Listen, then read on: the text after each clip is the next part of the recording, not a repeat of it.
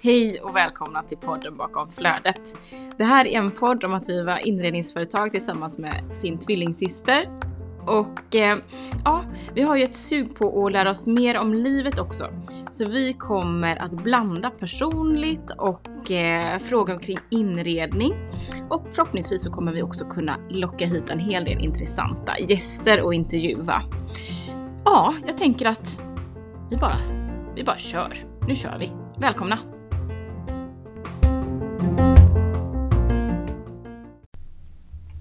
God morgon! God morgon! Äntligen fredag. Ja, känns som att det var länge sedan sist. Ja, vi har inte haft en vanlig fredag på skitlänge. Det har ju varit lov och ledigt och fjäll och gud vet allt. Vi har haft det riktigt bra, helt Ja. enkelt. Otroligt bra. Mm, men det känns också skönt att vara tillbaka här på vårt lilla rum och ha mikrofonen uppställd och datorn uppfälld. Ja, jag lovar, jag ska inte prassla något mer med något lakan och filt runt mikrofonen nu som det var förra gången. Jag ber om ursäkt för detta lilla missöde. Men nej, det lät, alltså, det, trots det lilla knastret som kom upp ibland så har ju ehm, eh, förra avsnittet tagits emot med enorm ja, men kärlek. Jag tror aldrig vi har fått så mycket liksom, feedback på ett avsnitt som på detta. Eller? Nej, det har blivit anstormning.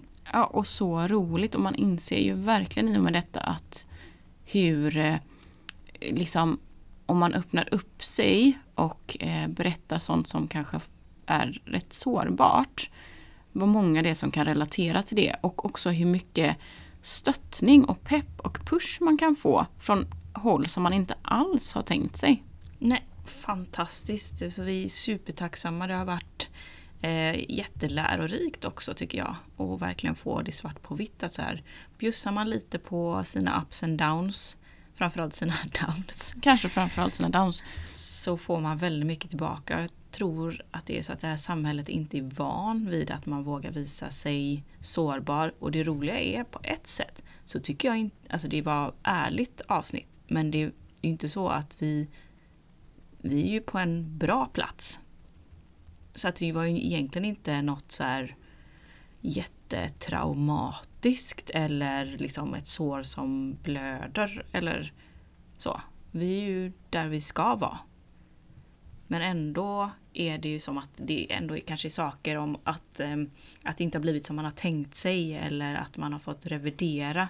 Att det till och med inte ens de punkterna tar vi upp i vårt samhälle för att det är liksom lite tabu då för då har man gjort fel, tänkt fel från början eller jag vet inte riktigt vad det är egentligen som är läskigt. Nej, men jag tror att, är det inte lite så här att eh, man förväntas att ha en väldigt tydlig plan i mycket man gör. Och att allting också ska gå enligt den planen, annars så är det lite av ett misslyckande eller dåligt planerat eller bla bla bla bla bla bla bla. Alltså att, Bristfälligt. ja, bristfälligt att, ja, men att, inte, att man inte har gjort bra nog. För då hade det gått enligt plan och då hade du inte behövt ändra dig och bla bla bla. Så jag tror inte man ens är van vid att man får ändra sig. Eller att saker och ting förändras. Gud så omänskligt. Ja men fruktansvärt. För jag tänker att eh, många står säkert i liksom på de här rälsspåren där man en gång har kopplat upp sig och så tänker man jag kan inte byta räls för att nu har jag ju ställt mig här och jag måste visa att det här var rätt spår jag valde. Men snälla, det kanske är trevligare att byta spår efter ett litet tag om man inser att där, jag vill ju åka åt det hållet. Jag trodde jag ville åka hit men det vill jag inte. Nej, och för vem står man på Ja, spåret? liksom? exakt, för vem står man på spåret? Det, ja. Gud vad våra egon har makt över oss. Mm. Det är ju egot som säger så här, nej jag vill inte visa upp att jag har haft inom situationstecken fel. Att jag har tagit ett beslut som jag inte längre kan stå för. Rädda. Vi är ju slavar under oss själva. Ja. Ja. Spännande. Ja, det är otroligt spännande. Ehm, nej, men vi inser ju att ehm, det här med att vi har beslutat oss med, för att inte köra vår homestyling-del längre. Ja men att det verkligen ger, har gett eh, folk så här, både lite mod och eh, kanske också ja, men, heter, lite fire för att börja titta på sig själva och ta tag i sina saker som man har bestämt sig för men som man kanske inte längre känner för. Och allt sånt, alltså bara vi kan hjälpa typ en människa att våga bara titta på sina beslut ett varv till, det är ju otroligt. Så tack alla för att ni hör av er och säger vad ni tycker och tänker och känner. Det är otroligt. Ja, och det gör ju att man att vi kommer våga bjuda på mer. Jajamän. Så att uh, be aware. nu ska ni få höra. Ja. Nej. Har du haft en bra vecka Maja? Ja, det har jag absolut. Eh, det har varit kul. Vi har ju fått jobba lite hands-on ute i projekt vilket känns jätteskönt att få eh, resa sig upp från kontorsstolen. Eh, så det har varit väldigt skönt. Det känns som att jag har behövt liksom greja med händerna och vara i lite andra miljöer och sådär. Så att det känns jätteskönt. Ja, jag har också varit riktigt taggad på för de här kontorsprojekten nu som vi ska börja färdigställa och det kommer hem möbler och det kommer hem belysning och roliga saker. Eh, det känns som att vi har hållit på med dem ja, men i typ över ett halvår i planeringsfas och orderläggning och nu äntligen ska det få börja falla på plats. Och jag tycker att det känns som att det är otroligt bra timing att det sker nu. Eh, när vi får ha fokus och kan liksom ge, ge det vårt allt. Ja. Så det känns jätteroligt. Och vi har också fått möjligheten att träffa mycket folk ute på gator och torg. Det är så helt plötsligt när man reser upp från sin kontorstol och åker in till Göteborgs centrum så börjar man träffa människor. Och det har varit eh, jätteroligt tycker jag att se lite faces och springa på nygamla bekantskaper och ja men så här, eh, få Ja men då också de flesta faktiskt hört poddavsnittet. Det låter som att vi har gjort ett poddavsnitt. Eh, det känns typ så. Ja. För att alla, alla har pratat om, om, förra, om förra avsnittet. Men eh, det har varit fina samtal. Väldigt givande. Väldigt givande och också att vi har känt så här, men gud vi behöver ju prata mer. För att bara på de korta minuterna som man har sprungit på varandra på gatan så har det ju liksom kommit upp saker som bara, men vi behöver ju prata mer om det här och jag står inför det här och vad tycker ni där och dö, dö, dö. Att vi verkligen så öppnat upp eh, möjligheter till att skapa, liksom fördjupa relationer. Och det är ju, alltså vilken vinst. Jag tror det är som att vi har skalat av ett lager och då vågar andra människor också skala av ett lager och så kommer varandra lite närmare. Exakt. För vi tog ju faktiskt eh, Eh, och kontaktade mm, personer i vår omkrets, alltså inte bekantskapskrets ens, utan sådana typ branschkollegor och liknande när vi stod inför det här beslutet att avsluta en av våra eh, företagsdelar. Och bad faktiskt om att få ta en fika och be om råd. Och det var jätteintressant för då valde vi också ut personer som har gått igenom ungefär samma process själva. Och det är någonting starkt i att se en människa som har gjort det man vill göra. Eh, och hur den har tagit, höra dens liksom, resa igenom och vad, vad stötte den på för problem, utmaningar, vad blev resultatet? Eh, så det kan vi också verkligen bara slänga ut som ett råd. Att eh, våga sträcka ut en hand och fråga så här, får jag bjuda dig på en kaffe? För jag står inför det här och jag vet att du har gått igenom någonting liknande. Men också viktigt, eh, för i flera möten som vi hade så kände vi också så här, så hade vi inte gjort det. Eller vi, så skulle inte vi vilja göra våran resa. Eh, och ha den integriteten med sig att man måste inte göra som någon annan har gjort. Men man kan ta, ta, plocka russinen ur kakan. Ja, och ibland kanske det är genom att höra hur någon annan har tacklat det kanske man blir ännu säkrare på sin egen sak också. Sådär. Så att ja, verkligen hitta sin inre kompass även där. Ja. Men med den lilla intron eh, så kör vi faktiskt så här idag. Vi har ju haft Q&A på Instagram, att eh, alla lyssnare får, eller följare får skicka in frågor. Och det blev ändå överhängande fokus på spiritualitet. Eh, vi hade ju som en sån också eh, fråge eh, Låda. frågelåda, eller liksom man fick välja alternativ av vad vi skulle prata om. Och där var faktiskt majoriteten ville veta varför och hur spiritualitet har hjälpt oss i våran business. Vilket vi såklart är glada över att ni vill höra om, för att spiritualitet har blivit en jättestor del av oss. Alltså jag känner så här, gör jag någonting annat än att jobbar och liksom spirrar dig. och spirrar mig. Nej, det gör jag typ inte. Nej men det har blivit en hobby, ett intresse och liksom ett livsverktyg samtidigt. Mm. konstigt. Så det blev. Så det blev. Så att vi tar faktiskt och sparar de frågorna som inte har handlat om spiritualitet. De sparar vi och kommer göra eh, avsnitt kring framåt. För det har varit superbra och intressanta frågor också. Ja. Vissa frågor var så bra så att de får singelavsnitt och eh, andra samlar vi ihop kanske som var, många var målinriktade och sådär. Så de samlar vi till ett målavsnitt tänker vi. Exakt, så eh, det får ni hålla koll på framåt. Ni Ja. kan ju prenumerera så vet ni när avsnitten dyker upp. Så att säga. Men så till dagens ämne. Spiritualitet, Maja vad är det för något och varför? Alltså jag skulle ju säga att det handlar om eh, att eh, titta bortom allt som vi liksom kan ta och känna på. Att faktiskt att eh, öppna upp för att det kanske finns mer än det vi bara kan se och ta på. Ehm, så är det för mig i alla fall. Och att, ehm, alltså för mig har det handlat mycket om att förstå energier, hur det funkar, min egen energi och lära känna mig själv på liksom, ett djupare plan. Skulle jag säga. Flummigt svar, men ja, hur skulle du säga att det funkar för dig? Jag funderar lite på detta. Jag tycker att det är jättesvårt att beskriva spiritualitet för jag tror att det är väldigt individuellt på ett sätt. Men för mig är det att förstå att, eller se att jag har en själ och att alla andra också har en själ och att vi på något sätt är sammankopplade. Jag tänker precis som du att det handlar om att, ehm, att jag tror på att det finns någonting mer än bara det fysiska. Mm, Den fysiska världen som vi i i Sverige framförallt som ett sekulariserat land är väldigt inmatade med att det du kan ta på, det finns. Det du inte kan ta på, det finns inte. Och om det inte heller är en väldigt tydlig vetenskap. liksom. Och eh, jag, för mig har det här blivit eh, som en blandning mellan eh, ja, så här, livsglädje, själ och vetenskap. För ju mer man gräver i det, desto mer inser man också att det går ju ändå att koppla an till vetenskap. Men det är såklart, det väljer man själv och hur mycket man vill tro på eller inte. Men för mig har det blivit mycket så här att ta reda på min själ. Att inte se mig som bara du vet det här köttatta. Köttatta. Köttatta. Där är hon. Men det är så jävla mycket hjärna och det är så jäkla mycket liksom, fysisk kropp alltid, vad man gör och vad man utövar. Men att det här har blivit så här, ja, men jag verkligen inse att jag har en själ. För så här, vi är ju identiska tvillingar.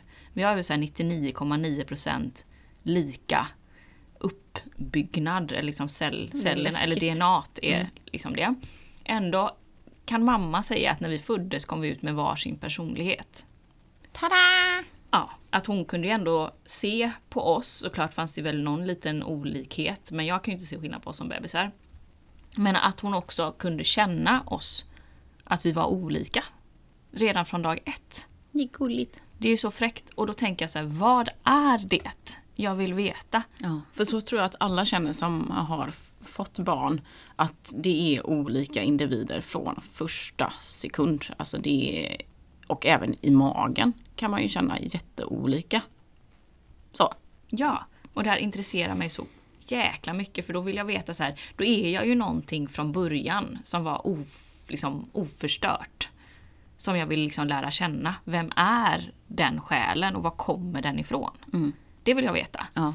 Och då kan jag bli galen. ja men det blir man ju också för att vi har ju gått lite sådana olika eh, workshops och kurser i när man börjar liksom filosofera, filosofera, heter det så? I don't know. Ja, ja, att tänka kring det här just med att eh, själen och jaget och liksom, separ, liksom är de separata eller är de, ja, de är också en enhet.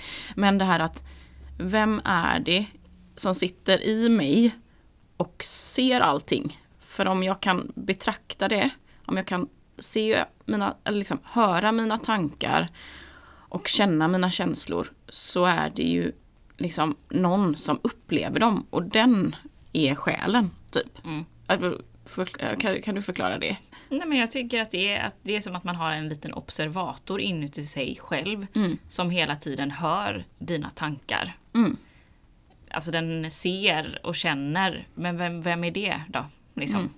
Jag brukar se det som att jag har typ som en ljus, alltså det här blir så jävla flummigt, men det är okej. Ja. Eh, jag, har, jag ser det som, eh, när jag mediterar ser jag det som att jag har liksom som en ljuspelare inuti mig som är, den är evinnerlig. Den kan komma från, alltså du vet så här, den har funnits för alltid, typ energi försvinner ju inte.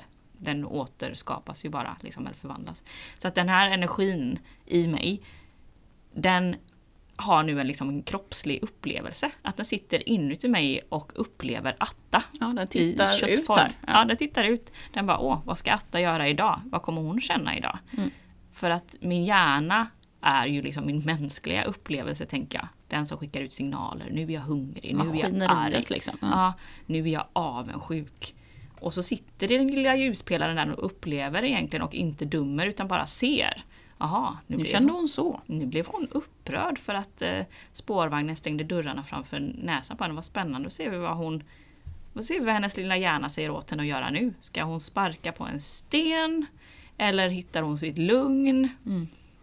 För det, den, eh, när man har liksom börjat gräva lite i den dimensionen så kan man, alltså det blir ju också enklare att separera sig från ens yttre upplevelser. Att man så här, okej, jag känner så här nu, men om jag kan hitta tillbaka till den här liksom känslan av att observera och bara liksom vara i det, så kan man ju hitta ett helt annat lugn. Man bara, okej, nu känns det jävligt obehagligt. Det här känns inte kul alls i det här samtalet eller efter det här liksom, mötet eller vad det nu kan vara man har liksom råkat ut för. Men om man då kan liksom gå in och känna, ja, det var en upplevelse. Men jag i min så här inre energi här inne, jag är lugn. Och Jag är samma. Jag är samma. Den kan få säga vad den vill till mig. Men det bekommer mig inte. Nej, det är så jävla fräckt. Jag älskar att gräva i det där. Och mm, det är väl det som på ett sätt har blivit den stora eh, aha-upplevelsen och som det som jag kallar för spiritualitet. Att jag tror på att vi har en själ eller en energi inuti som egentligen är oförstörbar och som har en mänsklig upplevelse. Mm, men om man ser så här, vad, hur, kom, hur hamnar vi i det här Maja? För med handen på hjärtat, det här har ju inte varit du och jag. Alltså den här tron, eller vad man ska säga, har ju inte funnits i dig och mig eh, medvetet. För, alltså den kom till oss för typ två år sedan, eller? Ja men skoja inte, alltså vi har ju varit så långt ifrån sånt här som man kan komma liksom. Mm. Eh, nej men det var ju genom eh, en av våra medarbetare, Klara egentligen, som eh, kom in med det här i bolaget samtidigt som hon, ja men hon var ju helt nyanställd och började ju genast prata om både det ena och det tredje. Ehm, och öppnade ju upp den här dörren och tyckte att nej men ska vi inte nu när vi är ett eh, nytt team gå tillsammans till ett eh, medium som en gruppaktivitet. Det hade väl varit kul. Och vi bara, eh, ja, vad innebär det? Men visst, vi kan väl gå dit liksom. Det blir väl mysigt. Ska jag ta med mat? Ja, Ska jag ta med väl- snacks? Väldigt noga med att vi skulle ha med snacks. Vi fyllde ju här stackars mediets rum med brieostar och det var vindruvor och det var... Chips. Hade vi alkohol? Nej. Jag hade nog det i väskan. Men vi insåg rätt snabbt att det var inte läge att sitta och dricka vin där inne. Ehm, men eh, den här, de timmarna vi tillbringade inne i det rummet tillsammans eh, gjorde ju faktiskt att eh, mitt, liksom, min perception av mitt liv och världen typ slog en jävla kullerbytta. Alltså jag, fattar, jag fattar fan inte vad som hände där inne. Det var det sjukaste. Och efter det så har jag inte blivit mig själv. Eller jo, jag kanske har kommit närmare mig själv, men jag är ju inte densamma. Nej. Nej, det var som att man tog världen och bara flippade den totalt upp och ner. Ja, men jag hade inga förväntningar när jag gick in där. Jag bara, det här blir väl spännande liksom. Jag tänkte event. Event, ja, och det var det. Det, var- jag ju lova. Det var ett event, men jag tänkte nog så här, vad kul, eh, det här blir lite som på film att eh, det, alltså jag hade ingen, jag hade ingen riktig tro på att det här kan bli en upplevelse som är på riktigt, alltså blir autentisk och så här förändra mitt liv eller förändra mitt, liksom, min uppfattning om världen. Utan jag tänkte så här, det här kan bli lite kul, kanske råkar hon säga någonting som stämmer in på mig eller du vet så här. Och framförallt så här, men hon kommer titta framåt och säga att ja, men, det här och det här kommer hända och så, så, här, så kanske man får med sig det och det blir spännande liksom. Spännande. Men eh, jag vill du berätta vad som flippade dig upp och ner Ja, men det som mest? flippade mig upp och ner var ju när hon, egentligen när hon gick in och började eh, titta på eh, vilka vi hade med oss anhöriga från andra sidan eller så. Vilka, ja men avlidna kontakter som hade budskap till oss. Och jag trillade bak. Jag hade ju som sagt inga förväntningar. Jag tänkte hon tar väl någon gammal, gammal farfar som jag inte vet vem det är. Liksom. Men hon nailade ju liksom ja, men, personer som ja, men, det är omöjligt att veta. Ja, för det roliga är att hon plockar upp någon på dig Mm. som jag aldrig har hört talas om. Jag visste inte att han hade funnits i Nej. ditt liv. Nej. Och om inte jag vet så, så är det ju omöjligt för henne att veta. Och också så här, hur kunde hon veta vem av oss som var vem? Hon såg inte ens att vi var tvillingar. Nej, hon såg inte att vi var syskon. Nej, hon bara, hur kommer det sig att han står bara Vid dig. vid dig? Nej, jag får sån gåshud. Eh, jag, det, ja, nej, men det, var, det, var, det var en upplevelse som jag aldrig glömmer. Eh, hur hon beskriver honom, hur han liksom både ser ut och hur han sitter och också vad han säger. Alltså jag får såna rysningar, alltså jag är ju evigt tacksam för den stunden. Alltså det var det, jag bara, det här är ju, det, det händer inte. Och nej, jag blir alldeles tagen. Ja, det var otroligt för jag blev ju chockad för jag fattar ju ingenting som sitter bredvid. Och du börjar gråta och ja men det var sån gråtfest där inne. För att det, det var ju typ alla utom jag som fick en kontakt som de verkligen kände. kände. Mm. Jag eh, fick ingen. Jag fick ingen. Eh, men det var så häftigt att bevittna Mm. hur liksom, jag vet Therese som också var med, hon höll ju masken så jag tänkte nu börjar det här bli pinsamt, nu får vi mediet liksom lämna den här personen för det är ingen som rimmar på Therese. Mm. Men helt plötsligt säger Therese, jo men jag är klart att jag vet vem det här är. Liksom. Och ehm, nej men, eh, samtalen som vi hade efter detta när vi bara, men det finns ju uppenbarligen energier och uppenbarligen går det ju att hon har kontakt med dem. Ja, det är ju helt sjukt. För det här går ju inte att, liksom, hon visste ju inte ens vad vi hette. Nej. Ja, otroligt. Nej men så där blev det startskottet på att vi började fundera på, okej om hon har insikt i en värld som vi inte har trott på eller varit i kontakt med innan. Vad finns där ute och hur kan den gynna oss? Att ta liksom reda på mer om. Mm. Jag blev ju nyfiken på, okej om det finns energier kvar från människan, vem är jag då inuti? Eh, hur kan jag få liksom, kontakt med den delen? Vad kan jag få för hjälp? Vad innebär det att jag faktiskt bär med mig inuti mig själv som jag vill lära känna? Eh, det blev verkligen så här, jag blev nyfiken på allt jag inte kan se och som jag aldrig har trott har funnits. Jag har verkligen trott att dör man, då blir det svart. Och så är det klart, livet. Eh, men för mig blev det här en, en helt ny story. Det var okej, nej det kanske inte är klart. Vad händer då? Och eh, hur kan jag liksom nyttja den tanken nu? Oavsett om det är sant eller fakta eller inte. Om jag bara har med mig paradigmet av att det kan finnas någonting mer. Hur kan min liksom, upplevelse här på jorden förändras och bli mer rik? Än om jag tror att det bara är svart. Klart. Mm. Så då började vi gräva, vi började titta på Numerologi. Numerologi, vi började titta på astro och vi började titta på tarot. Allt eftersom. Mm. För att vi blev ju också lite hänförda av så här hur hon spådde med kort och sånt. Eh, så att jag tror det först in i mitt liv var nog faktiskt eh, tarot efter det. Ja, det skulle jag säga. Ja, tarot och, num- och liksom numerologi. För att det, är så här, det var enkelt att hitta info kring och inte heller så eh, liksom, stort kliv att börja med. Liksom. Nej, och vad är numerologi? Eh, det är som en, en lära om siffror. Att siffror har liksom olika vibrationer, olika energier och att de har med sig olika utmaningar och fördelar och sådär. Så att man kan titta på vilket år man är i, vilket personligt år man står i själv. Men också så här, vilket år är alla i 2023 som går på den räkneskalan. Eh, och vad innebär det här året för oss? Vad kommer vi liksom behöva jobba med? Vad kan vi utveckla? Vad finns det för gåvor med det här? Och så följer det liksom ett hjul mellan eh, 0 och 9. Mm. Eller 1 och 9. Mm. Och tarot är ju mer liksom att man har byggt upp ett, eh, ett en kortslekssystem eller man ska säga med arketyper och så här, liksom, faktiska upplevelser och känslor som samtliga människor brukar uppleva genom livet och gjort det som ett system. Eh, och eh, mycket symboler och eh, ja, men det, har, det knyts också an till numerologin, att varje kort har ett nummer som har en viss energi. Eh, det är som en saga, liksom, skulle jag säga, över ett mänskligt, en mänsklig upplevelse.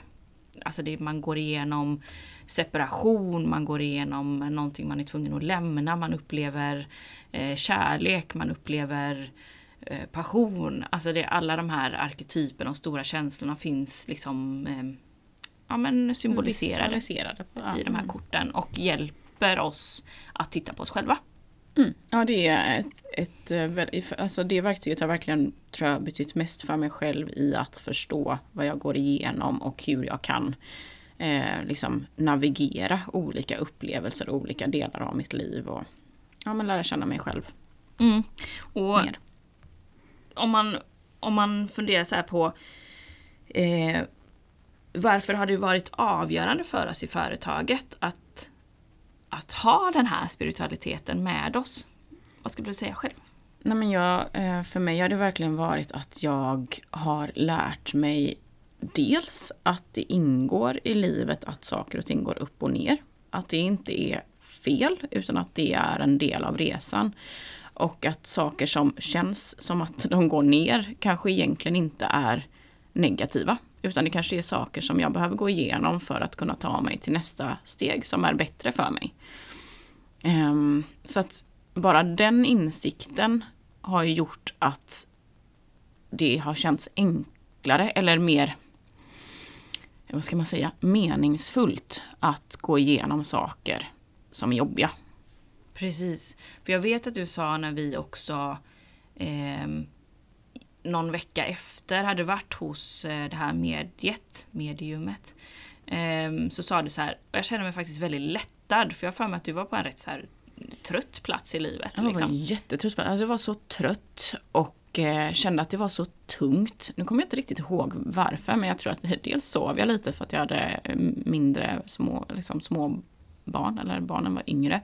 Eh, men att jag också kände att det var väldigt, väldigt mycket att lösa. Och jag la väldigt mycket på mig själv att jag behöver tänka ut det här, jag behöver ordna med detta, det behöver gå rätt och jag behöver ha kontroll och jag behöver ha allting på plats liksom. Och jag kände att jag orkar inte. Eh, hur ska jag kunna lösa detta? Och löser jag inte det så är det fail. Liksom. Då kommer allt rasa. Då rasar allt. Allting hänger på mig, mig, mig. Och det kan ju vara en väldigt tung känsla. Och så jag vet ju till och med att mediet sa till mig då, för jag, hon bara, jag, jag, hon gjorde också aura. Ja, ja. Aura, hon läste ju av våran aura. Hon bara, du är ju helt grå på ena sidan. Eh, hur mår du? Du behöver kanske vila lite är det lite slack på linan. Och så tänkte jag så här, men hur fan ser hon det på mig? Jag bara, har jag, är jag så illa sminkad att jag inte, jag ser väl pigg ut i ögonen liksom för att jag tyckte ändå att jag höll upp en fasad som var rätt så bra liksom. Eh, men det såg hon ju på mig direkt att det här står ju inte rätt till liksom. Eh, men då efteråt så kände jag också så här att, eh, också mycket med det budskapet jag fick eh, av eh, den här eh, bekanta, avlidna bekanta, att att han, kunde, han gav ju mig trösten om att det är okej. Okay. Du ska veta att, att det du gör är, är bra och det duger och du är okej, okay, bara vara dig själv liksom.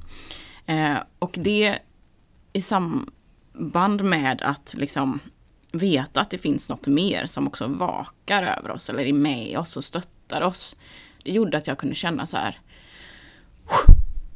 Jag kunde, alltså jag, jag, förstår, för jag har aldrig varit religiös eh, liksom, och trott på, på Gud. Liksom.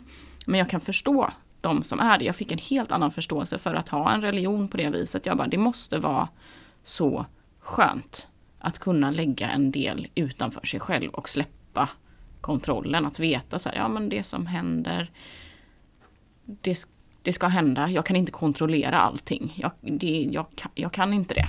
Det står utanför min makt. Jag kan göra så gott jag kan, men jag kan inte kontrollera allt. Liksom. Och bara den känslan gör ju att man kan släppa ner axlarna ungefär 10 centimeter per dag. Liksom. Ja, det blir ju att man lägger bort eh, hela det är svårt att säga så här, lägga bort ansvaret. Man har ju alltid såklart ansvar för sig själv och vad man gör av sin situation. Men man kan inte ta ansvar för vad som händer i sitt liv. Det går ju inte. Olyckor händer, sjukdom händer, kriser händer. Och det är ju ingenting vi kan styra. Utan det är ju någonting som man snarare får liksom se hur man kan hantera när man väl är i det. Det går inte att förbereda sig på allting. Och jag tror att när man inte har en tro om att så här, ja men det kommer ordna sig för mig. Eh, jag kommer klara det här. Ehm, så blir det som att man tror att saker händer för att man inte haft kontroll. Ja, eller för, att, man, är dålig. För att man är dålig, mm. att man inte har förberett sig. Det här borde jag ju ha vetat att det skulle komma en liksom, energikris. Liksom. Det borde jag varit förberedd på. Mm. Men människan kan inte ha koll på varenda grej överallt. Liksom. Utan vår uppgift ser jag snarare som nu är att så här, hitta kraften och hantera det som hamnar i vårt knä när det gör det. Och då är ju spiritualitet eller religion eller vad det nu är du hittar för dig. Det ska ju vara ett verktyg för att känna att så här, ja men jag kommer hantera det här. Jag kommer lösa det här på det sättet som är, är liksom menat för mig. Och jag tror också att om man tittar på oss och spiritualitet och hur det har påverkat vårt företagande de senaste två åren så tror jag att dels har det hjälpt oss för att vi har lärt känna oss själva mycket mer. Dels genom taron och dels genom astrologi eh, och numerologi. Att förstå så här, ja men vi har, vi har ett visst syfte, ser jag det som. Eh, att jag kommer behöva gå igenom vissa saker eh, för att antagligen växa och bli mer mogen, eh, ha mer förståelse för andra människor, lära mig mer om mig själv, förstå vad det är jag vill. Jag hade inte ställt mig samma frågor om eh, min längtan eller mina drömmar om jag inte hade haft eh, till exempel taron som en spegel och, och jobba med. Om det så är dagligen ibland eller en gång i månaden ibland. Men att det finns någonting att liksom reflektera tillbaks till. Använder du taron dagligen? Nej, det gör jag inte. Men det går lite upp och ner skulle jag säga. Eh, vissa gånger så känner jag jättestarkt behov av att liksom, dra kort och, och titta på situationer. Det kan ofta vara när jag känner att jag fastnat tror jag, i huvudet och jag tänker, det är återigen där att jag försöker hitta lösningar på allting. Och bara så här, försöker få svar liksom, på saker. Hur ska jag göra? Eller hur ska jag tänka? Eller vad är, varför händer det här? Och så. Eh, så när man är mer inne i, när jag, när jag är mer inne i sådana perioder så använder jag korten mer eh, än vad jag gör kanske när jag känner att jag är i flow. Precis. Hur skulle du säga att, eh, jag får fråga här, hur, hur ser andra på att vi ja, men är spirituella eller jag, jag gillar egentligen inte att sätta en etikett på det men att vi gillar tarot och astro och kristaller liksom. Ja, jag tror att folk, det är nog väldigt blandat. Eh, man inser ju att det är väldigt många fler än vad man tror som faktiskt är inne i den eh, liksom världen som man absolut inte hade trott. Så jag tycker att det har ju dykt upp eh, kontakter som man säger, men jaså, du också? Har du också en tarotlek hemma? Har du också kristaller där? Och så? Jag har också kristaller i bhn på ja, mötet. Ja, ja. precis. Um, så att eh, dels att man har fått eh, insikt i att det är väldigt många som använder de här typen av verktyg för att jobba med. Men också såklart så finns det de som undrar vad i hela friden är det här du jobbar med och som kanske inte alls känner att det är för dem. Men väldigt många visar ju också nyfikenhet och vill veta mer. Ja, för det tycker jag är roligt. Det är ju många som eh, höjer så lite på ögonbrynen. Okej, okay, vad sker? För det här var ju inte du för tre år sedan. Jag trodde jag, jag kände dig. Jag trodde jag kände dig. Jag kan liksom tänka mig så här, våra bästa vänner när vi började liksom så här, fråga om deras måntecken och sånt. De bara, första gångerna bara så här, vad i hela frid. De har ju zoomat ut totalt nu de två. Mm. Liksom så. Men också kanske försökt vara lite snälla så här, jo nej men det vet jag inte riktigt. Eh, men du såg den här filmen senast? Och då känner man sig, då vill man ju inte pusha på. Ehm, eh, och andra, ja men så här, ja min svägerska, eh, Josefin, jag har sagt att jag ska prata om dig i podden idag, det har jag lovat dig. ehm, men, att de kan se det som, ja men det är väl en härlig grej för dig då. Roligt för dig. Vad roligt för dig. Och så kanske lite nyfikna för att de tycker att det är roligt för att man är engagerad och verkar så här älskade. Då är det ju svårt och så här, om min bästa kompis har hittat något nytt som hon älskar och verkligen så här engagerar sig i. Då är det väldigt svårt för mig att säga så här Nej tack. Eh, Nej, det vill jag inte höra någonting om om det inte är något jätte, alltså något som skulle vara skadligt eller så. Men då blir man ju lite nyfiken. Bara, "Ha, vad har du hittat nu? Vad är det här för hobby liksom? Och vad, du verkar ju verkligen må bra av det här. Då vill jag ju veta lite mer vad, vad det betyder för dig. Mm. Så att folk är ändå nyfikna. Eh, vissa mer blygsamt och andra är mer så här, ja berätta När bokar vi allt." häxkväll liksom? När bokar vi häxkväll ja. Ja. Eh, så att eh, jag tycker att det är mestadels bara positivt. Och eh, spännande diskussioner. Och så här, det är ju inte så att vi vill pusha på någon och tro någonting. Däremot så här, är man öppen för det så är jag verkligen så glad att berätta vad det har gett mig och om det kan ge någon annan någonting. Såklart. Men hur, eh, om man skulle liksom vilja ehm, använda mer av så här, spirituella verktyg och så i sin vardag. Vad skulle du säga är ett bra sätt att börja fundera på vad man gillar? Jag tror att man ska kika runt lite och se vad som tilltalar en.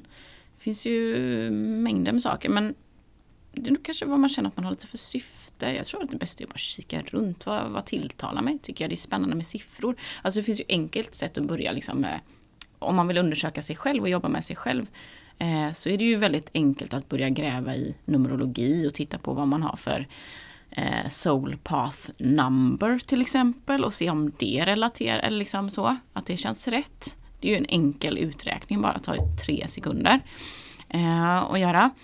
Ehm, ja, men, ja, spana runt, kika runt, Ja, känn vad som känns rätt. ja, och jag tycker att just nu också så här, vi eh, själva tycker att det är roligt med eh, så här, årsläggningar och årsenergier och det finns ju jättebra poddar där man kan lyssna på eh, liksom spirituella eh, ja, men sådana som är dels experter på tarot och sådana som är mer liksom mediala och, och känner av energier. Att man kan lyssna på hur de pratar om året som kommer eller till och med vara lite så här med backspegeln, lyssna på året som var. Ja, den är ju väldigt intressant. Det är alltid kul att lyssna. Så här, ja, men hur blev det och påverkade detta mig? Ja, och då kan man ju så här hit- hitta saker att relatera till. Mm. Om vi tittar på året 2022. Vad, vi trodde ju på ett sätt att vi skulle, som vi pratade om i förra podden, att vi skulle gå in i liksom så här, wow, nu kör vi, vi expanderar, vi tar över världen, Pang, pang, pang. pang, pang, pang, pang. Eh, men så och hade vi då i taron årskortet The Lovers. Mm. Det var ju år sex då. Ja, och det räknar man 2 ut. plus 2022. Så det är 2 plus 2 plus 2. Ja, och det är nummer sex. Och då tittar man på eh, ett kort i eh, tarotleken som är nummer sex och som heter The Lovers. Och då är det liksom den övergripande energin för 2022. Och berätta Maja, du sa ju så här, ja men jag tänkte så här innan 2022. Alltså för, för det här kortet då visar i den traditionella kortleken ett kärlekspar. Och de sitter där och håller varandra i handen och det är rosor och det är guldskimmer liksom. Och då tänkte jag ju så här, ja men åh så härligt, här kommer vi verkligen då ha hittat jag tänker att det handlar om relation och att så här, ja, men vi har hittat liksom ett bra team och vi liksom kommer gå in här i giftermål bara med hela världen och känna att vi har hamnat rätt och att vi liksom ja, kommer ha ett, en blomstrande, ett blomstrande äktenskap här 2022. Det är ett väldigt positivt kort. Men vad det kanske så här i backspegeln då innebar, för att det handlar ju inte bara om yttre relationer utan det handlar också om en inre relation. Och om att hitta eh, vad som är rätt för dig, vad du vill ha i relation till andra. Eh, vad du värdesätter också i din relation till dig själv. Vad i mig är värdefullt och vad behöver jag ge mig själv för att jag ska må bra. Eh, och det blev väldigt mycket mer eh, en resa i att, att titta på eh, min relation till andra och mig själv. Och det var ju inte alls så som jag trodde. Nej, och det är såklart om man tittar just på karriärslivet eh, så blir det ju såklart att man tittar på så här, hur är jag i relation till mina kunder? Hur är jag i relation till mina medarbetare? Hur är jag i relation till mig själv och min yrkesmässiga roll? Vad ger jag? Och respektive vad får jag tillbaka? Sätter jag mig alltid i ett läge där jag ger mer än vad jag får tillbaka? Eller är jag i ett läge där jag alltid tar mer än vad jag får tillbaka? Eh, för The Lovers handlar ju verkligen om ett givande och tagande. Om man tänker en relation så ska ju den vara, om den är välmående, så ska man ju ha hittat en balans. Och att båda parter mår bra. Då kan man ju verkligen skapa någonting större. Liksom. Men är det så att en partner känner att det är obalans, eller att båda partner känner att det är obalans, ja men då har vi ju inte riktigt jobbat igenom en relation som är gångbar. Och det var ju verkligen där i vi landade, att när vi började titta på de här energierna som sa men gud vad är det jag ger ut varje dag? Ska jag ha den här typen av relation? Att det känns som att jag är eluttaget konstant. Jag får aldrig tillbaks någon ström. Liksom. Då har vi ju ett problem. Ja, då blir det obalans. Då blir det obalans. För det roliga är att skuggkortet till The Lovers, som är nummer sex, så finns det alltid liksom en motpol eller en motspelare som är kortet 15, mm. 1 plus 5. Som i det här fallet är djävulen. Mm. Och på det kortet då så är det en, en djävul eh, illustrerad och han har två människor i kedjor. Eh, och det här vis, handlar ju mycket om eh, beroende, alltså kedjorna vi sätter på oss själva. Och de här människorna i det traditionella kortet är ju liksom inte hårt fängslade egentligen, utan de ser ut att kunna lyfta av sig sina kedjor om de vill och gå därifrån. Men känslomässigt känner de att de sitter fast. Att de är liksom kvar i sina bojor. Och hela det här kortet handlar ju egentligen om att hitta sätt att våga lyfta av sig de här kedjorna och bara säga tack och hej till den här djävulen som man känner och upplever håller en fast. Och det är ju egentligen, alltså vi, hade vi inte jobbat med eh, liksom de här känslorna och förståelsen för att, ja men vad, vad vill jag ha, vad är jag värd, vad, vad ger mig energi? Hade vi då inte förstått att man faktiskt kan lyfta av sig sin kedja så hade vi ju stått kvar och kämpat på för vi hade inte gett upp den delen av företaget tror jag. Ja det tror inte jag heller. I så här, på det här viset så, så pass snabbt. Om vi inte hade jobbat med det här och förstått att aha, men jag måste inte stå kvar i någonting jag har skapat en gång. I någonting jag trodde var rätt för mig för sju år sedan. Jag kan ju faktiskt eh, säga tack men nej tack. Det här är inte för mig längre och lyfta av mig kedjan och gå vidare. Ehm, så att vi har ju verkligen jobbat med djävulskortet skulle jag säga. Ja, jag, jag, för det, jag kommer ihåg en läggning jag gjorde någon gång i mitten av, av, eh, av året. Och jag tror att det var i månad sex då, juni skulle det vara. Som då blir djävulens liksom, månad kan man säga. Eh, och jag fick upp det här kortet gång på gång på gång på gång i mina läggningar. Jag bara, men vad vill han mig? Liksom, vem är han? Och när jag började titta på honom så tänkte jag så här, men han är ju inte farlig. Det är ju vad jag har liksom gett honom för epitet, alltså mina rädslor som jag har satt i honom. Jag har ju blivit rädd för honom eller för mina känslor, att göra fel. Han äger ju mig när jag gör honom till det där stora monstret av mina rädslor. Liksom. Men om jag säger så här, men jag är inte längre rädd för att förlora någonting. Jag är inte längre rädd för att ha gjort ett misstag. Jag är inte rädd för att eh, se mig om efter någonting annat som jag mår bättre av. Ja, men då är ju kedjan liksom borta. Eh, så att det var verkligen i någon av de här läggningarna där han dök upp som jag kände så här, men Atta du behöver titta på vad det är du är rädd för och är det egentligen en fara för dig? Och när, det, när man inser att nej men det är det inte, då är man ju fri. Så att det blev, det blev något sånt skifte där jag också började så här, men Maja behöver verkligen göra det här. Vill vi verkligen detta? Vad är vi rädda för? Är vi rädda för att vi aldrig mer kommer få ett uppdrag om vi säger nej till homestylingen? Är vi rädda för hur folk ska se på oss? Är vi rädda för våra medarbetare ska säga till oss? Ja, men det är vi. Men är det värt att vara kvar i det? i, hos djävulskortet istället för att gå över då till lovers kortet där vi faktiskt ger oss det vi behöver för att må bra och kunna skapa härliga saker till resten av världen. Nej men det, det är inte värt längre. Det är bara, vi har ju snickrat in oss i en rädslobur. Mm. Och vi måste inte vara kvar. Och vi måste inte vara kvar. Så det kan man väl säga var 2022 års kort för oss och så här, ja men tack djävulen då. Ja, och tack snäll. Lovers för att visa, eh, för att få oss att förstå att vi faktiskt är värda att, eh, att må bra. Ja, Och skapa förutsättningar för oss att må bra. Ja. Så fräckt. Så Mm. om, det var liksom ett eh, exempel på hur vi har jobbat med tarot och Ja. hur det faktiskt också hjälpte oss framåt i företagandet. Sen vad som händer här och från och nu, det vet vi inte. Men vi har i alla fall tagit ett steg i rätt riktning mot det vi vill för att må bättre själva. Precis. Och det roliga är nu att vi har gått in i 2023 Ja. och har framtiden liksom framför Vi har ju bara börjat så nalla på det här året. Och som vi har fått supermycket frågor om så här, men vad är målsättningen för 2023? Vad tänker ni? Vad ska ni göra? Och största drömmen, hur går ni vidare? Och vi diskuterade lite innan, bara så här, vi känner oss inte riktigt redo och, och kanske verkligen sätta markören på vilka drömmar som är störst eller vad, exakt vad vi ska göra utan vi är fortfarande i så lite inkänningsfas. Mm. Vad innebär det här nu för oss? Vad vi vill lägga vår energi, vi vet kanske visionen långt framåt och känslan. Men de här delmålen är inte riktigt tydliga än. Nej, jag har inte riktigt känt mig redo, tror jag. Nej, Jag har inte ens lagt min årsläggning. Inte jag heller.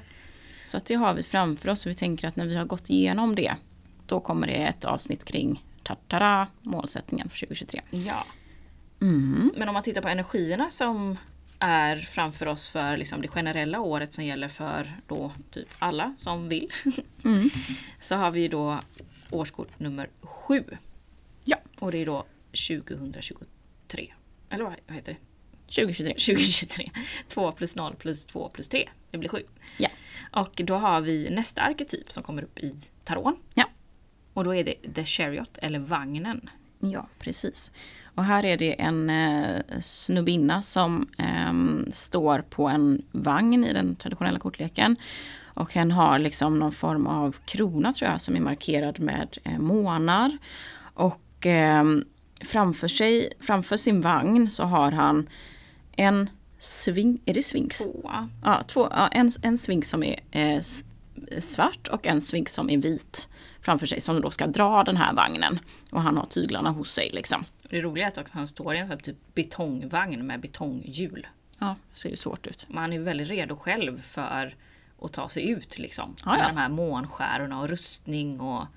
Han, ser ut, Han är klar. Han är ju sugen liksom. Ja, ja, ja, han vill ut och rulla liksom. Ja, eller hon. Ja. Men det roliga är tycker jag att det här kortet att sfinxarna tittar åt varsitt håll. De ser typ lite så här vindögda ut. Mm. Och, och de ligger ner. De är väldigt passiva.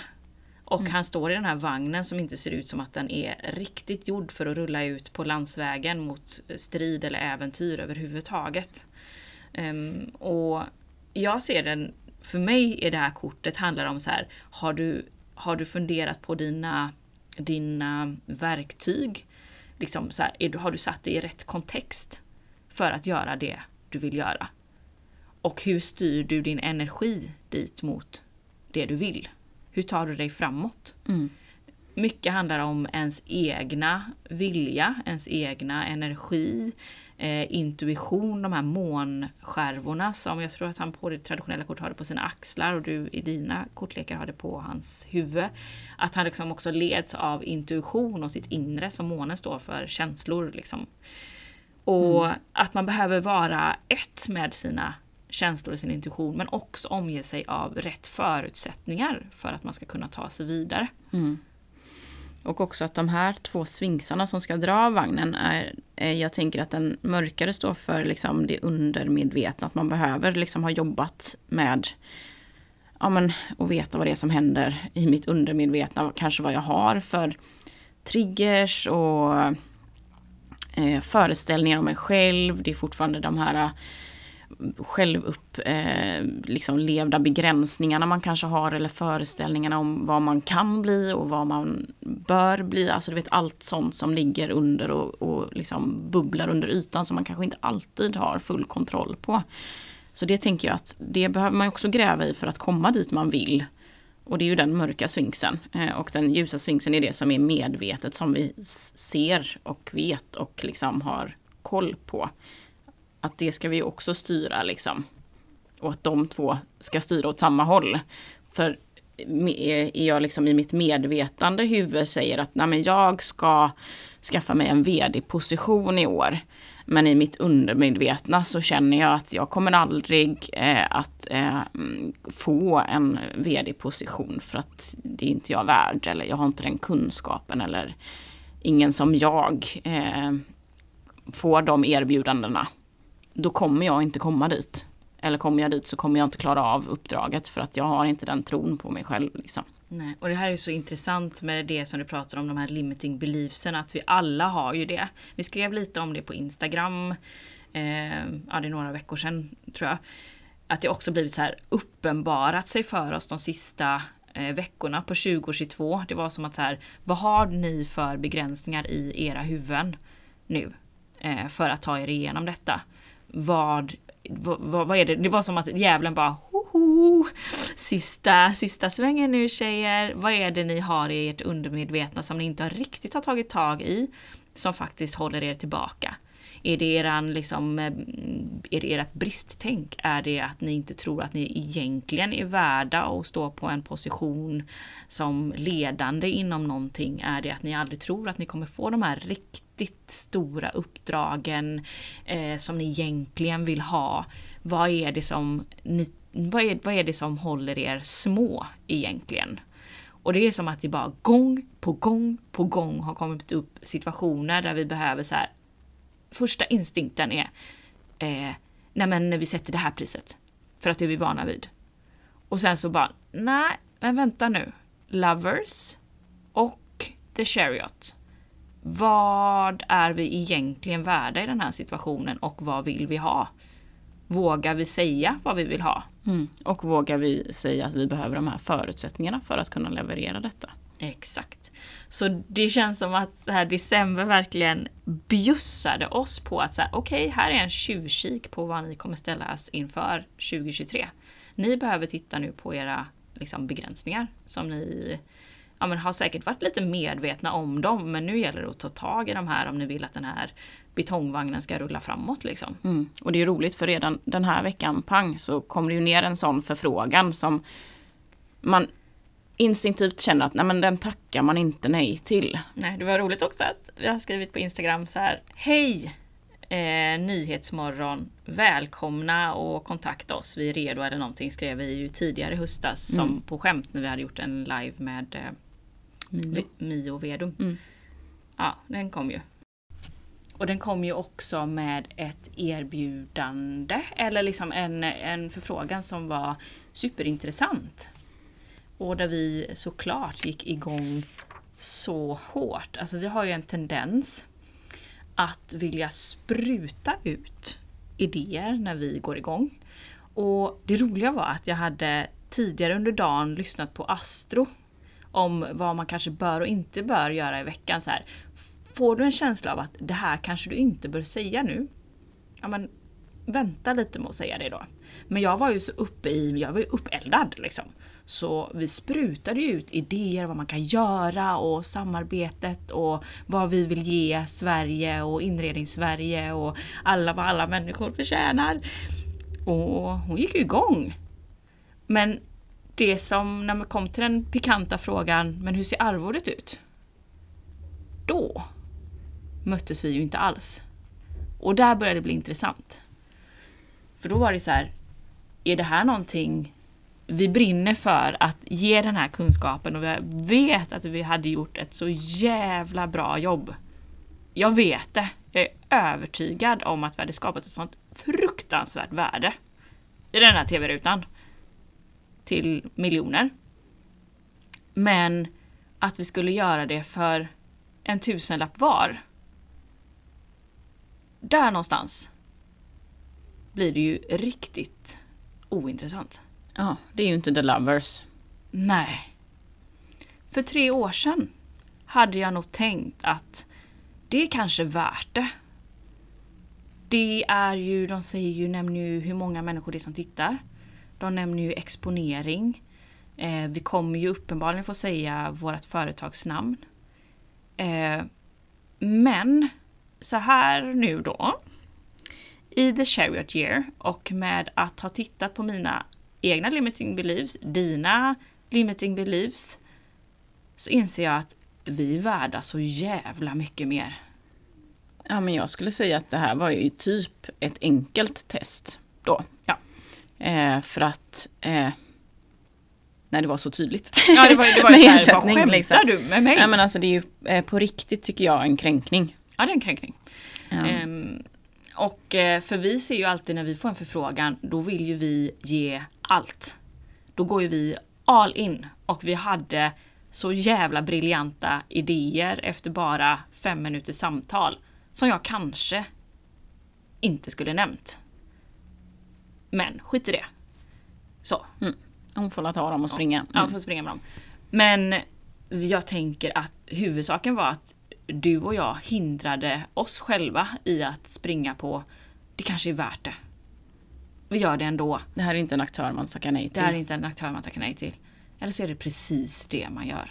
Ja, för vi hamnade ju också i tankar kring att, ja men, för vi vet hur mycket tid vi hade lagt ner på de här avsnitten och insatserna där. Ehm, och den tiden, om vi skulle lägga den på någonting där vi faktiskt antingen skapar förutsättningar för att närma oss de uppdragen vi verkligen drömmer om, eller faktiskt fokusera på de uppdragen vi har och göra dem riktigt bra. Så hade vi, alltså då hade det varit värt väldigt, väldigt, väldigt, väldigt mycket och hade också skapat väldigt, väldigt mycket mer. Um, och så handlar det framför allt någonting om att se sitt eget värde här. För vi vet också, när man gör de här pro bono-insatserna, det är sällan faktiskt som det ger den guld och gröna skogar som man blir presenterad för. I'm sorry. Det är bra om man inte känner att man har något annat för sig eller att det verkligen är, men det här är min drömkontakt. Och drömmålgrupp som jag ska få prata inför. Ja, men när vi inser att fan, det kanske inte ens är drömmålgrupp. Det kanske inte är så här jag vill framstå längre. Jag vill inte vara där. Då är det absolut inte värt. Oavsett om det är 4,5 miljoner tittare i veckan. Liksom. Nej. Och jag tänker att det som vi gjorde bra var att vi återkom ju med ett svar och sa att ja, det är inte... Ja, arvodet är ju inte i, liksom, överhuvudtaget i närheten av det vi tycker att den här insatsen är värd för oss. Vi, vill, vi behöver ta betalt för våra idéer. Vi behöver ta betalt för vår arbetsinsats. Vi behöver ta betalt för våra arbetstimmar såklart. Eh, så vårt arvode är så här. Alternativt så kommer vi gärna upp och pratar i tio minuter som gäster om våra tankar och idéer om inredning och presenterar oss som företag. Alltså rent och skär, alltså ren och skär marknadsföring av oss själva. Det är en helt annan sak. Det gör jag gratis, då kan man spara de 2000 kronorna.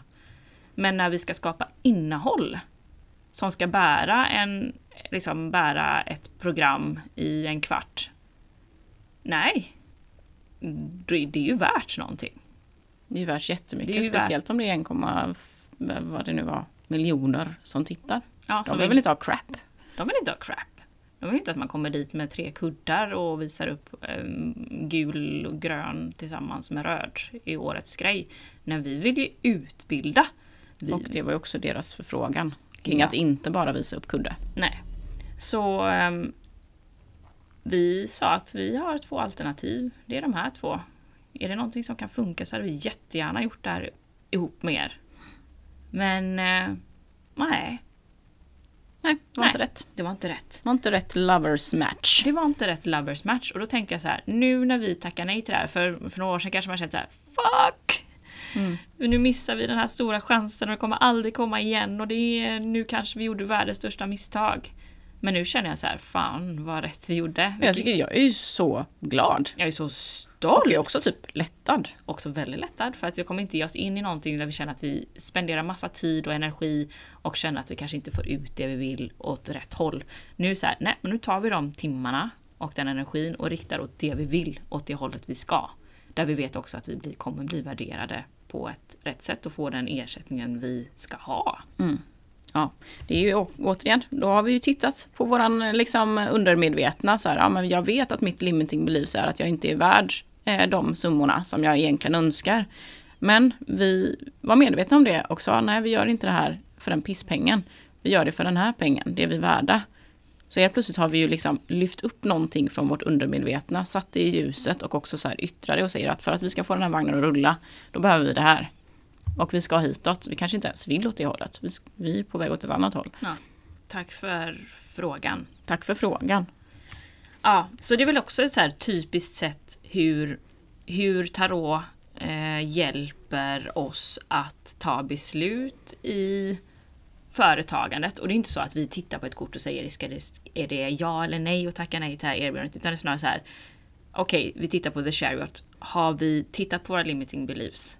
Vad tror vi om oss själva? Känns det bra intuitivt? Eller är det att vi gör någonting ur gamla mönster som vi har gjort förut? Ja, vi kanske hade gjort så för tre år sedan, men vad brukar vi känna efteråt när vi har tagit det beslutet? Vi brukar känna oss lite utnyttjade. Mm, dålig smak. Dålig smak, att vi har gett för mycket mot vad, det har, vad vi har fått tillbaka. Alltså the devil vs the lovers.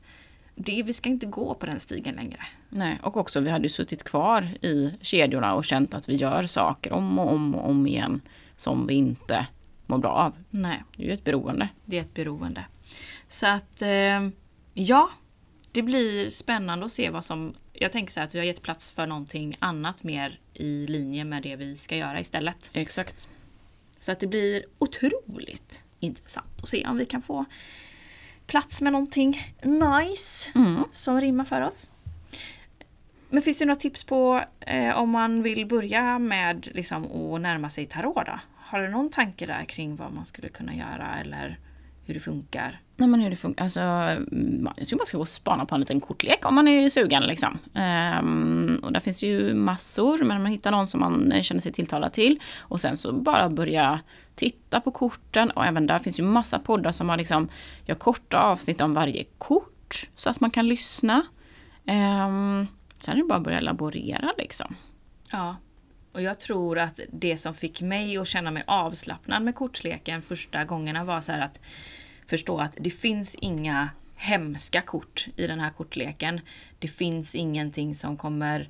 Det är inte ett spå, liksom inte ett spåverktyg för mig. Nej. Utan det är snarare så en spegel som säger så här, men vet du vad? Tänk, fundera kring det här perspektivet eh, i den här situationen. Ja. Och så här, man kan också faktiskt ge sig själv slack på linan och inte ställa frågor som man inte vågar ta ett svar på. Nej, det skulle jag säga är typ regel nummer ett. Man ska inte fråga någonting som man inte vill veta.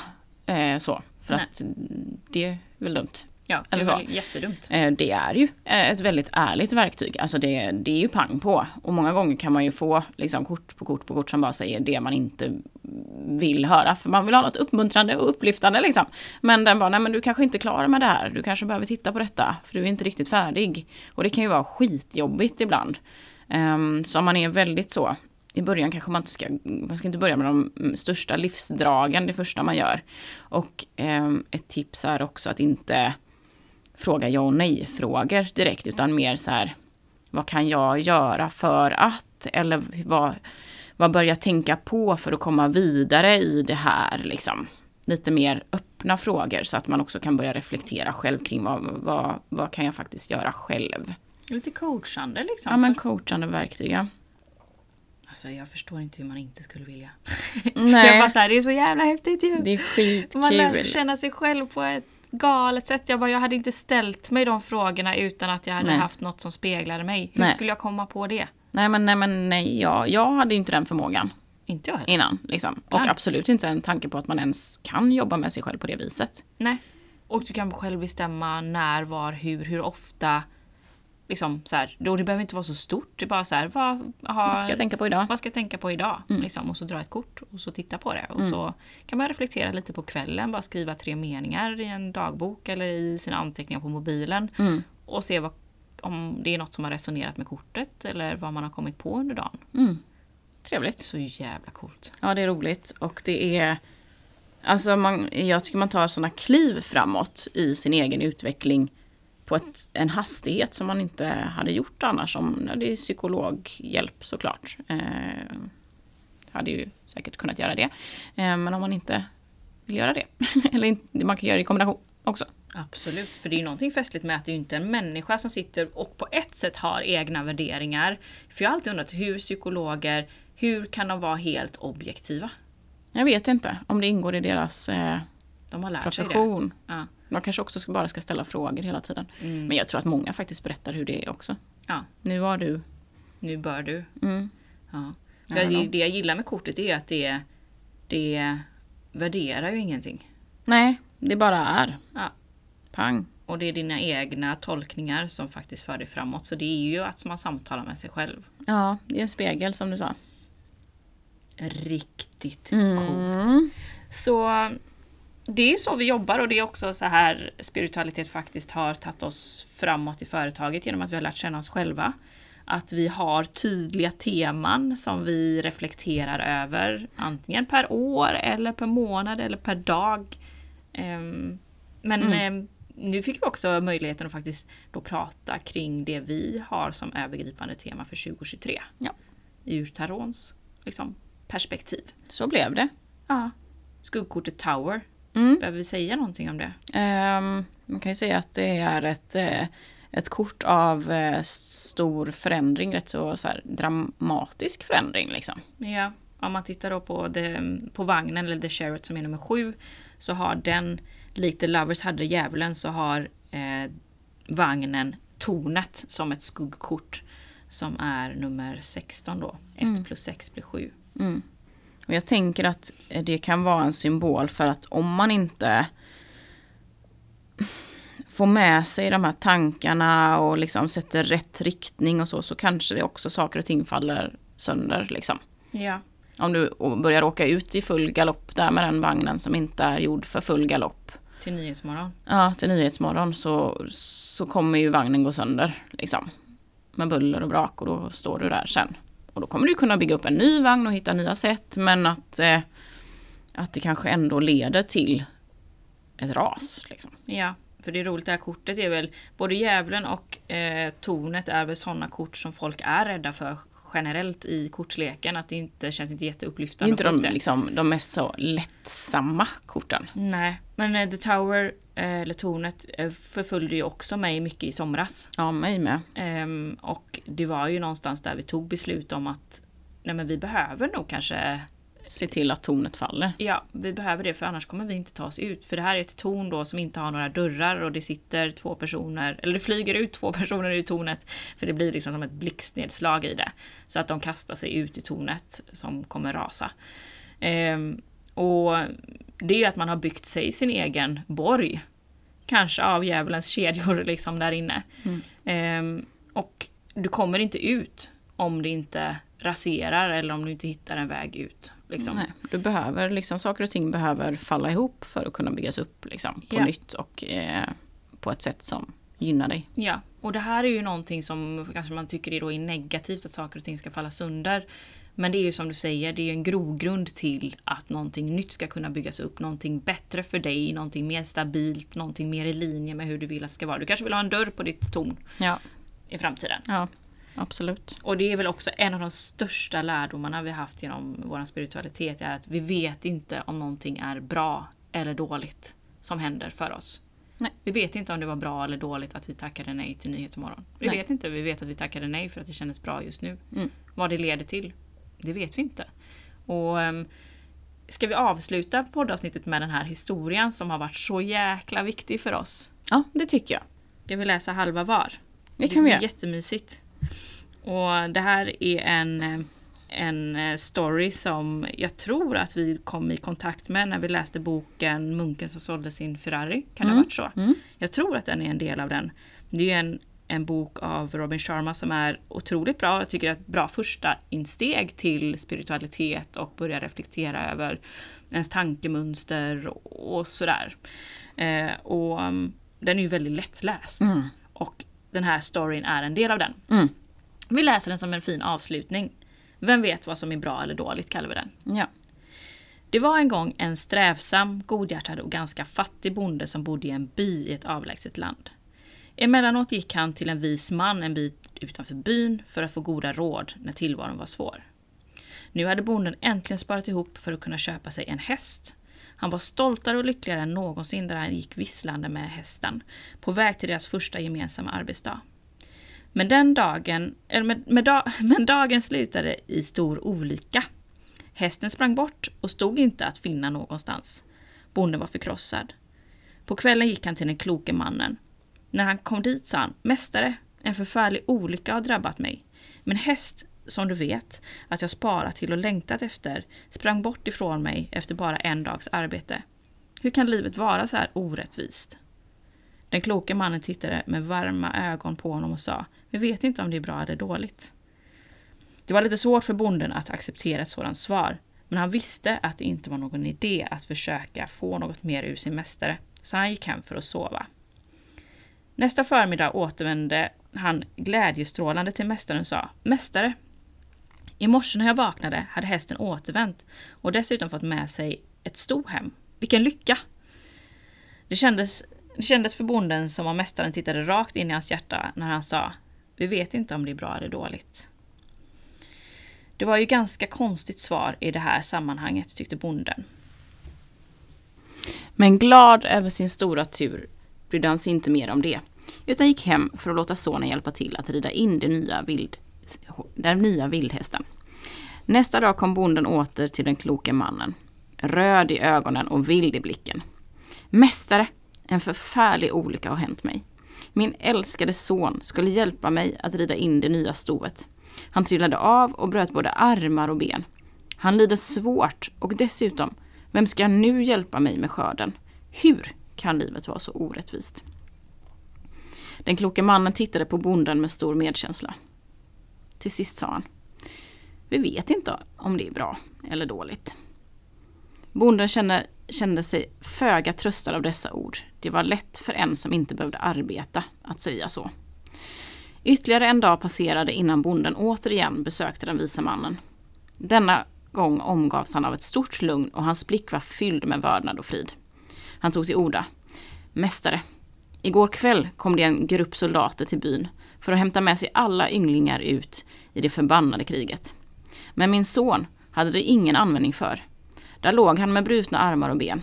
Jag förstår dig nu. Vi vet inte om det är bra eller dåligt. Där du. Fint. Nej, man vet inte. Nej. Man kan bara göra det som är Ja, och som känns bra. ja.